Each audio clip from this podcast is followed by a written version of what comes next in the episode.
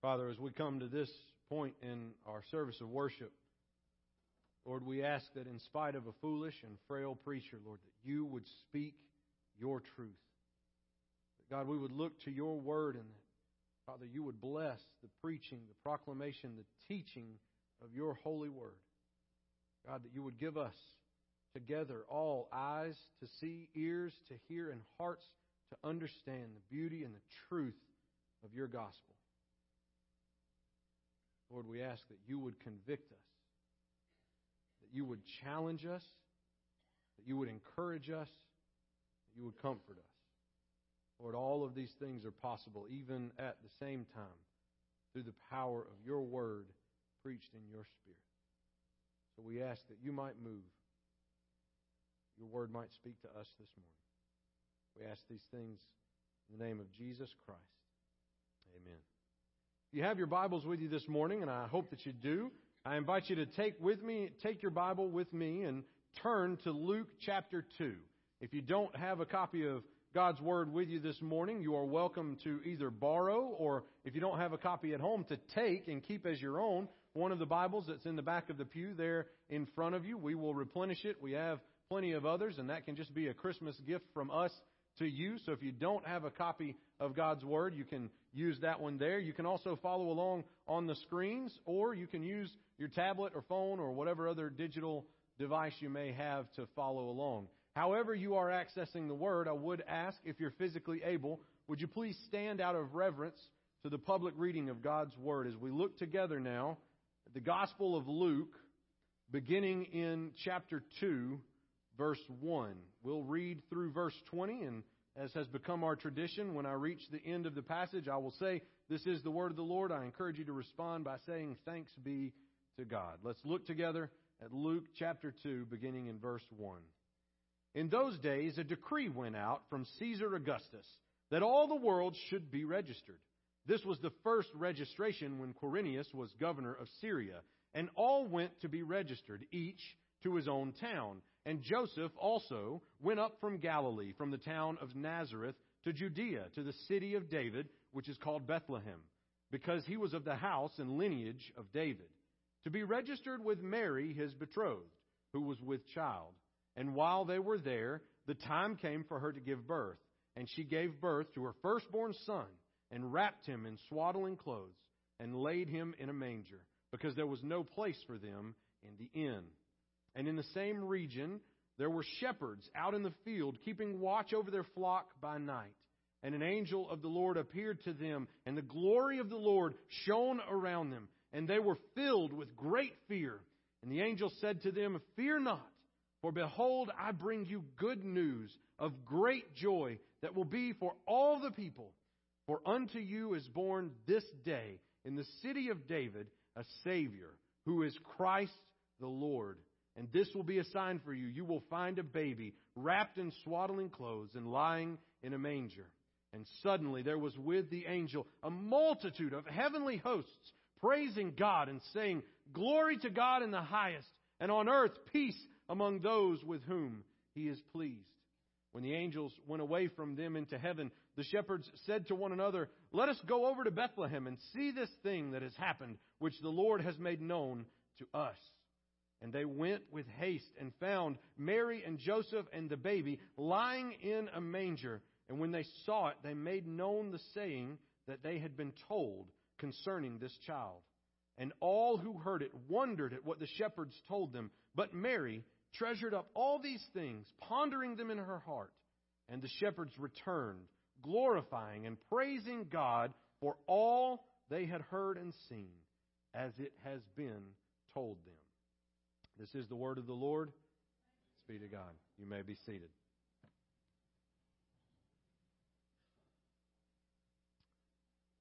This morning, folks, we are going to walk through the Christmas story. Now, I know that we have just read together the account that Luke gives us of the Christmas story, of how Jesus of Nazareth was born in Bethlehem to Mary and Joseph. But what I'd like for us to look at this morning is something a little bit unique. I want for you to keep your Bible out with me, if you will. We're going to go back and forth between Matthew and Luke, and we're going to walk through the story, the true story in its entirety, and combine these two complementary accounts. Because something that I feel that we should be equipped with is a good understanding of how the Gospel of Matthew and the Gospel of Luke complement one another in their recording of Jesus' birth. Now, I know there are many people who probably every year you read both accounts. You read the story as it's told in Matthew. Matthew begins in chapter 1, verse 18, gives a brief description of Jesus' birth. He focuses in on a lot about Joseph and Joseph planning to divorce Mary quietly. And then an angel appears to him and tells him not to do that. The next thing that we get in the story, as told by Matthew, is a visit from these three kings, as the song goes, from these magi, all right? So this morning we're going to get detailed. We're going to look at how those magi show up, when they show up, and how these two stories, which each have incomplete narratives of the story of Jesus, complement one another and do not contradict one another. There are plenty of people in this world that will tell you that one of the reasons that they believe Christianity is false is because when you look at the accounts in the Gospels, they don't line up. They don't match.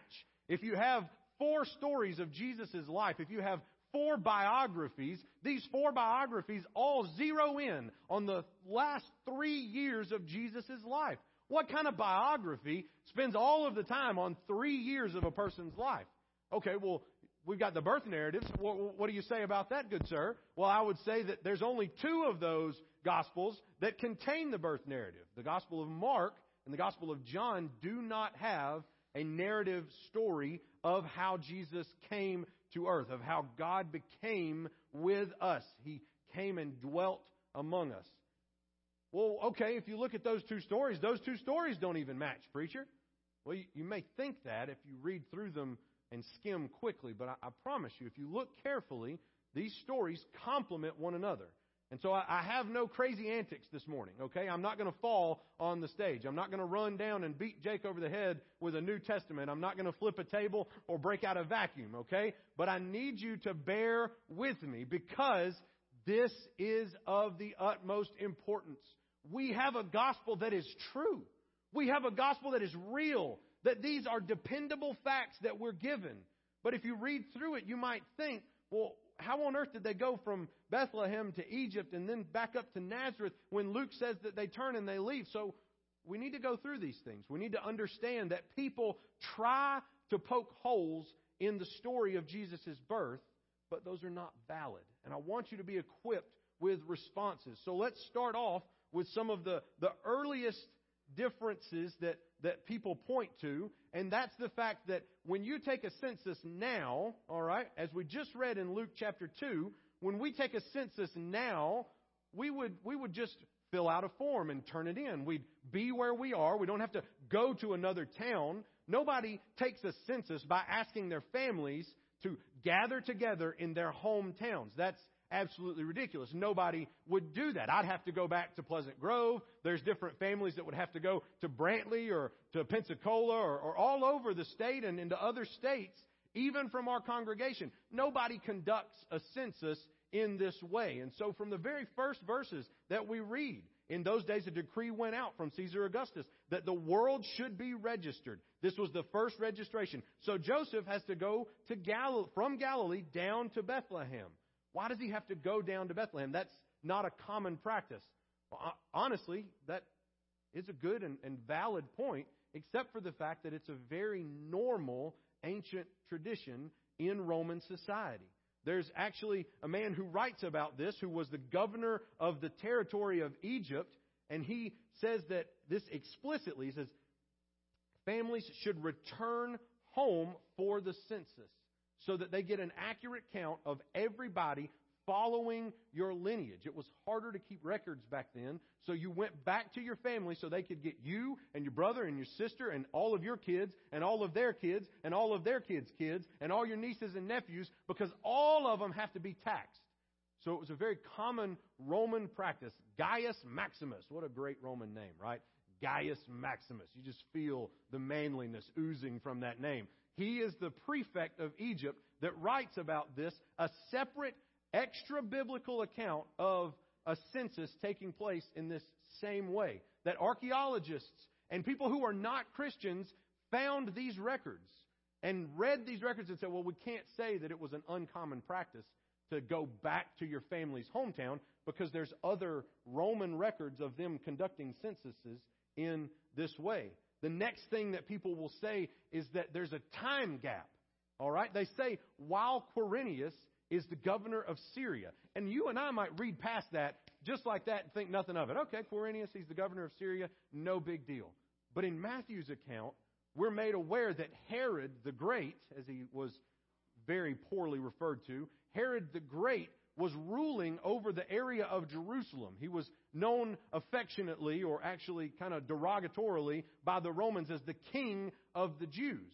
So when you look into their records, you find that Herod the Great died in 4 BC. And Quirinius started governing in 6 AD. That's a 10 year gap. So if Luke says that Quirinius was the governor of Syria, and Matthew says that Herod was the king of the Jews at that time, how can those two things match up? Matthew gives us one account, Luke gives us a completely separate account. These governors did not live during the same time frame, so how is that possible? Well, a prominent archaeologist named Jerry Vardaman, Jerry Vardaman found numerous coins with an inscription of the name of the governor, Quirinius, on the coin.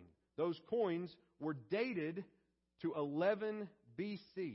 He was the governor of that area from 11 BC till long after the death of Herod. So you got to be thinking, so there's two Quiriniuses? I mean, like, how many people could be named Quirinius? Like I've said it so many times, I'm, I'm blown away that I haven't messed it up yet this morning.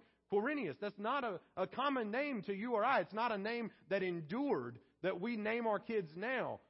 But remember, in Roman society, when you became a Roman citizen, or if you were involved in Roman politics, you would give up your birth name and take on a Roman name. So the Roman name that many people would take on would be based on prominent politicians. So Quirinius really was a very common name for people to take on, and there really were two men named Quirinius in government at the same time. So just for, for a, a measurement's sake, all right, we have several Chris's and Christophers in our church right now. We have numerous people of the same name in a congregation of 300.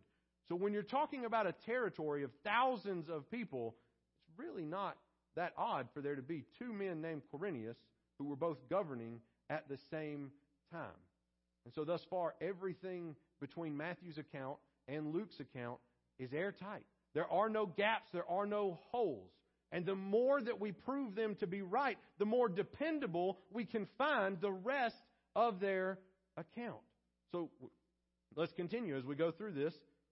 We're told on the eighth day after his birth, Jesus goes to uh, the temple and, and there's a ceremony that is performed. He is circumcised. And the next thing that we realize after that, after all of these ceremonies at the temple, in Matthew chapter 2, beginning in verses 1 through 3, we're told that wise men from the east, magi, after seeing a star, which could have been an angel possibly, travel to come and see what this star is about. So, this story that we get about the Magi is separate from what Luke is talking about on the day that Jesus is born. This star probably appears when Jesus is born and, and is there for that next week, and the Magi observe it, and then it kind of is there and gone sporadically. So, there's, there's two different explanations. Astronomically, there are supernovas in the sky that explode and make big bursts of light. So there could have been a supernova that went off way off, millions of miles, billions and trillions of light years away, and that explosion caused for that star to be there and then disappear. And then as that supernova is going off and that star is deteriorating, more flashes of that big light that would be abnormal appeared in the sky. So they, they follow that as it appears intermittently for the next couple of years. We know that they travel for about two years because when they get to Herod, Herod says, Well, I want to worship Jesus. You remember this from the account in Matthew. He says, I want to worship Jesus, this new king of the Jews. I want to worship him. He's lying. But he says, I want you to come back and tell me when you find him. And so then they go and find Jesus in Bethlehem at a house, and then they go back home another way. And Herod is furious, and so he says, I want you to go and kill every baby that is a baby boy born in Bethlehem in the last two years. So the time that the Magi's told him that the star appeared, the time that they said that the prophecies from Scripture predicted that the Messiah would be born in Bethlehem around this time, he ascertains that there must have been about a two year gap. So all the baby boys, two years and below, have to be killed. So, as nice as it is that we have beautiful nativities, all right? I just love a good nativity. It's fantastic. The wise men and the shepherds and Mary and Joseph all being in a wooden stable all together probably not accurate. It's pretty, all right? It looks good. I mean, your, your, your nativity looks a bit lopsided if you don't have the wise men on one side and you got the shepherds and, you know, the, the sheep and the animals on the other side. It's, it's got to be balanced out. So I can see why we've decorated that way for so many years, but that's not necessarily accurate. Um, I don't know what that is. So anyway, these two accounts still mesh. You understand, Luke is giving us certain details. Matthew is giving us certain details that do not contradict one another. Every baby two years and below has to be killed in Bethlehem. And so, a lot of people argue there's no other record that anybody has ever found of that decree from Herod. And you and I sit here today and we think, man, that's a bit suspicious, right? I mean, if he decreed that every baby in Bethlehem, two years and below, should be killed, certainly we'd see that in some other historical record somewhere outside the Bible, right? Honestly, it doesn't exist that we found yet. But let's justify this just a little bit. Nazareth and Bethlehem are about the same size. And so what we run into is a size of about 60 acres. That's the size of Nazareth. That's about the size of Bethlehem. The population of these two towns is around 500 max. So I don't know about you guys, but growing up, every time I heard that Herod ordered the death of every baby boy two years and below, I was thinking thousands of babies.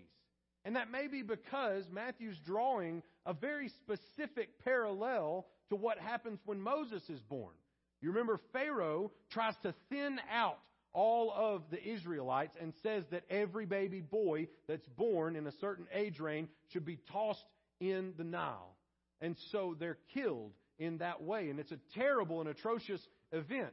Matthew is drawing our attention back to that because Jesus is the greater Moses. But he's not making up an event that didn't happen. It just happened on a much smaller scale.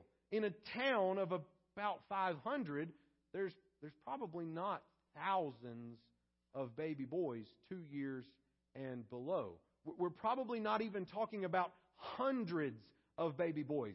Now, now, don't misunderstand me. If Herod ordered that one baby be killed, it's still terrible and atrocious. But I think that in my mind, I always held that this was an awful act that surely somebody would have written down. But they called Herod the Great kind of derogatorily as well. He was awful. He should have been Herod the Terrible. He killed his own family members so that nobody could take power away from him. Those are the things that they wrote down. He was responsible for the slaughter of numerous innocent people and put his own family members to death on purpose. That's what goes down in the record book about Herod the Great. So the fact that he killed, you know, 50 to 75 babies two years and below that were all boys in Bethlehem. That's a generous estimation. It just never made it off the blip of anybody else's radar. Nobody else ever put out a newspaper that said that because they didn't have newspapers. Nobody posted on social media because they didn't have social media. But what Matthew did have was direct relationships. As a disciple of Jesus, he knew the people that knew Jesus. He knew Jesus' family. Matthew could probably go and talk to some of the people whose babies were killed as he put his gospel together. As he said, listen, I started walking with Jesus in the last three years of his life, but I need to know about his birth. And so he goes to Bethlehem to find some of these families, and he can talk to the very families that experienced this loss and this atrocity personally. So Matthew has a different perspective to be able to write about Jesus' birth and what happened surrounding Jesus' birth. And the Holy Spirit moves upon Matthew to say, Matthew, I want you to see that that's a parallel to what happened at Moses' birth. All of these things took place. Just because it's not mentioned in another record somewhere else doesn't mean that Matthew's record is invalid. And so many people approach Scripture with that mentality. If Scripture says it. Something else has to validate it archaeologically, or you got to find some other historical record to believe that what this book says is true. And that's, that's just not the case. We've got so many other accurate reports from the Gospels that there's no reason for us to start off in a place of this book is guilty until proven innocent, as opposed to innocent until proven guilty. And so, yes, there were babies that were killed, and no, there is no other historical record of it. But Matthew was able to speak probably to some of these families and record that. One of the biggest problems that we run into that people claim as a contradiction is when you get down to verse 39 of, of Luke chapter 2. Luke chapter 2, verse 39.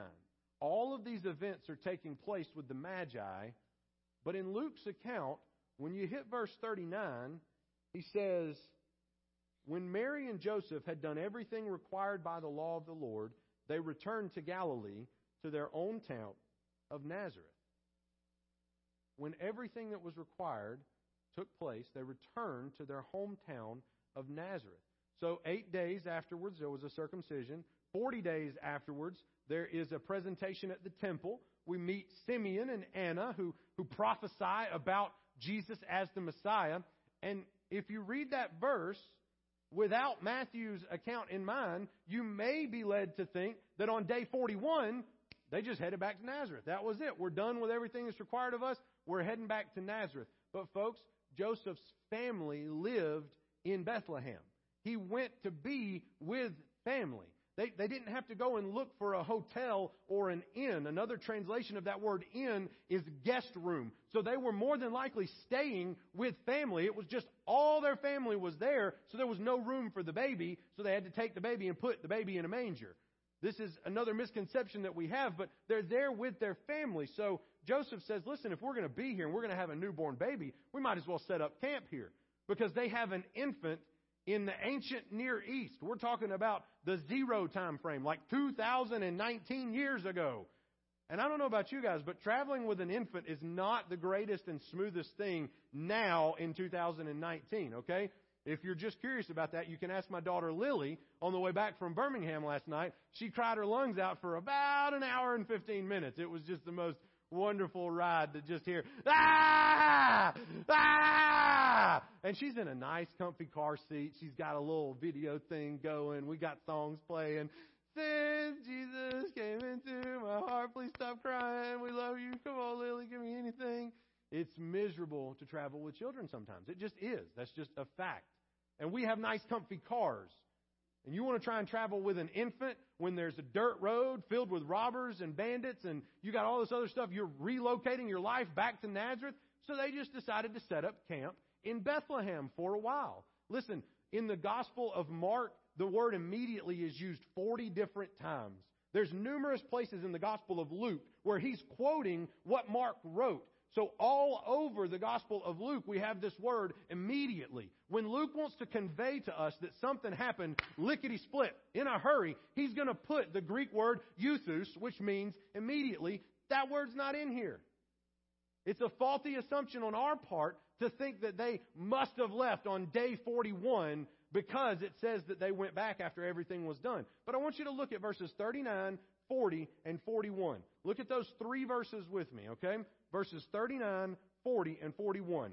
In verse 39, and when they had performed everything according to the law of the Lord, they returned into Galilee, to their own town of Nazareth. And the child grew and became strong, filled with wisdom, and the favor of God was upon him. Verse 41 Now his parents went to Jerusalem every year at the feast of the Passover. And then verse 42 says, And when he was 12 years old. So in the span of verse 39, verse 40, and verse 41, Jesus just grew up 12 years. Luke just covered 12 years of Jesus' life in verses 39, 40, and 41 because once you hit verse 42, he was 12 years old. Folks, it, there's absolutely no evidence that they went back immediately. The opposite is actually true because it's a summary, broad statement that covers 12 years of Jesus' life, he continued to grow in wisdom and in stature. Luke is not writing about a successive series of, I got up, I ate breakfast, I went to work, I came home from work. He's just talking about they did what was necessary and then they went back to Nazareth. So why does Luke not mention the flight down to Egypt? Because if you read Matthew's account, there's an angel that appears to Joseph while they're in Bethlehem after the Magi visit that warns them about the babies being killed. So they pack up all their things and they go down to Egypt for a, a short time, and then they come back to go to Bethlehem, and an angel warns them, and they go back to Nazareth instead. All of that is plausible based on Luke 2:39.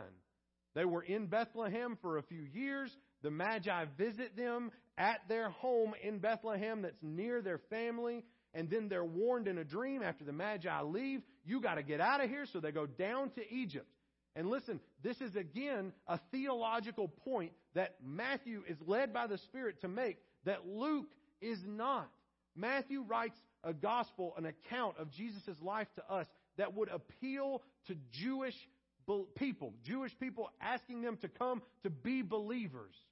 They want to prove that Jesus is the greater Moses. And so he goes down into Egypt and comes up out of Egypt the same way that Moses went down into Egypt and then came back up out of Egypt. This is a, mirror image of what Moses did. And as Matthew's discovering these facts about Jesus' life, the Spirit leads him to record these details and these events with the theological purpose of proving that Jesus is the greater Moses. So Luke's point the theological direction of Luke is that Jesus is for everyone. Jesus is for Jew and Gentile and everybody in between. So Luke doesn't spend time talking about him going down to Egypt and coming back up out of Egypt because that doesn't, that doesn't apply to the point that Luke's trying to make about Jesus as he records different details of his life. Here's your example from Luke. Luke tells us about the shepherds and Matthew does not. Why does Luke tell us about the shepherds? We just read it this morning. The shepherds were the lowest in society. It further proves what Luke is trying to teach us that Jesus is even for the lowly shepherds. Jesus is for everybody. So they're recording these, these events historically, and the Spirit of God is leading them to make theological points about these accurate details in history one telling us that Jesus even appeared, the announcement, the angels appeared to the shepherds. They didn't go to dignitaries. They didn't go to wise people. They didn't go to all the, all the highfalutin politicians and kings and lords and emperors. They appeared to the shepherds, even the lowly shepherds. He was laid in a manger because he came humble and lowly, and he is for the meek and the humble and the lowly. And Matthew tells us, yes, but he's also very much Jewish. He's very much the Messiah that Moses told us would come. He's the one that Moses said would be greater than he was. Both of these stories are giving true events. And there's plenty of time after verse 39 for them to go down and to come back. And Luke doesn't mention the babies being killed because that doesn't pertain to the point that the Spirit has led him to make in his gospel. But, folks, there's nothing contradictory about these two accounts. Folks, there are archaeologists that tried to say Nazareth didn't even exist in the first century. They're not only trying to discredit the actual birth narrative of Jesus, they're trying to say his hometown that he lived his whole life in wasn't even established until after he was born. So obviously everything in the gospel is not trustworthy. It's all falsehoods. It's all made up. But you know what's funny is that when you dig down into the dirt and find archaeological evidence that proves that Nazareth was about 60 acres and had a population of about 500 people and that it was very much established well before the first century, that really kind of pulls the rug out from under that claim, doesn't it? Folks, over and over again, people are like, "Oh, there was there was Quirinius and there was Herod. They were alive at the wrong times. That the Bible's wrong. It lied right there. You can't trust anything else it says." Well, actually, there was another Quirinius, and uh, archaeologically, we, we dug that up and found those coins, and they, they have dates inscribed on them along with Quirinius' name. So uh, it, you just can keep that coin. You just tell me what you think about that.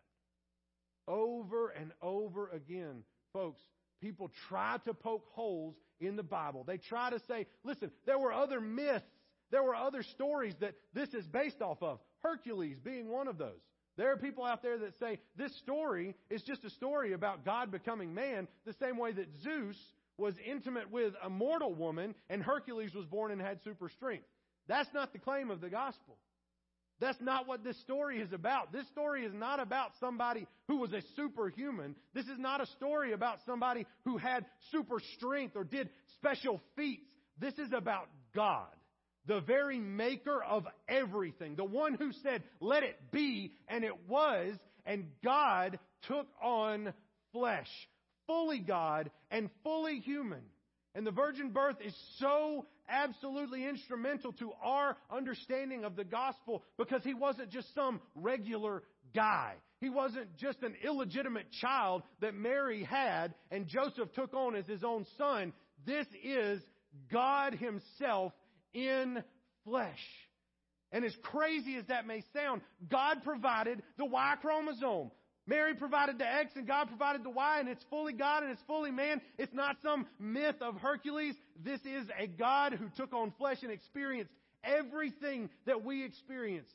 He didn't have an earthly father. The heavenly father was his only father and he was perfectly God. And he fulfilled every single prophecy that was foretold about him. He fulfilled every letter of the law, and he was only able to do that because he was fully God and fully man. And so it may seem crazy, it may seem absolutely unreasonable that a young woman who'd never known a man intimately gave birth to a son, but she did. The Holy Spirit overshadowed her. And we have two different accounts that complement one another. You can trust in this word. It's, it's not a ridiculous faith. I know that it sounds absolutely absurd to somebody who's never heard it before, but it's true. We have records. And listen, folks, if you want to look up this stuff, a, a, a tiny little starter book for you is, is Lee Strobel. He wrote a book called The Case for Christmas. It's a tiny, thin little book, less than a hundred pages. It gives you so many different little tips and, and so many different little insights into how the Christmas story is true and valid, and all the research that they're doing proves it further.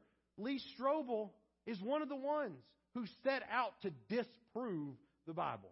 He set out to say these Gospels are made up. They are not reliable, and we cannot trust the story that's been told to us. And now he's one of the most prominent Christian authors around because he went looking to disprove Jesus and found Jesus. Folks, that's, that's what happens when people try to disprove or say that the Bible is false or not reliable. We have testimonies that are true. And when you know that they're true, it should inspire us to be bold in sharing them. I know it's hard to walk up to somebody and say, Hey, Merry Christmas, man. I'm so excited that Jesus came and was born of a virgin. Wait, hang on. Sorry, I, I, was halfway listening to you, and then you said something about a virgin giving birth. And I, you were like, yeah, actually, you can't be serious. Uh huh. I, I believe that. I believe that Moses held up his hands and the water congealed like jello and it was dry ground for them to walk on. I believe that Jesus put mud on people's eyes and they got sight back. I believe that Jesus said, be healed. And from miles away, the centurion's daughter was healed. I believe that all that's true and he was able to do that because God conceived him in the womb of a virgin. The Holy Spirit overshadowed her, and he took on flesh and dwelled among us. It's not unreasonable. There's testimony that proves it. We have a reasonable faith, but it still takes faith. And so this morning, I just wonder how many of you have heard this story over and over and over again, and you're not really sure that you actually have faith that it's true. I've presented a lot of facts to you this morning. I've, I've shown from a lot of different archaeologists and things of that nature, and you, you may can know those facts, but do you have faith in your heart that this is the Word of God? It is true. And have you allowed that to change your life? Folks, it's a, it's a simple and straightforward question. This morning, do you believe that Jesus is God's Son? That He was born of a virgin, that cross for you and for me. If you already believe that, I just wonder this morning do you shy away from telling it because you think it's outlandish? Do you shy away from talking to people about it because you think I, I, I can't I can't back that claim up? Folks, the evidence is there. We live in a time where all the resources are at our fingertips. It's a Google search away from finding reputable sources who've done the digging, who've held the evidence in their hands. This gospel is true. I encourage you to believe it. Believe it so much that you share it this Christmas season. Would you bow with me?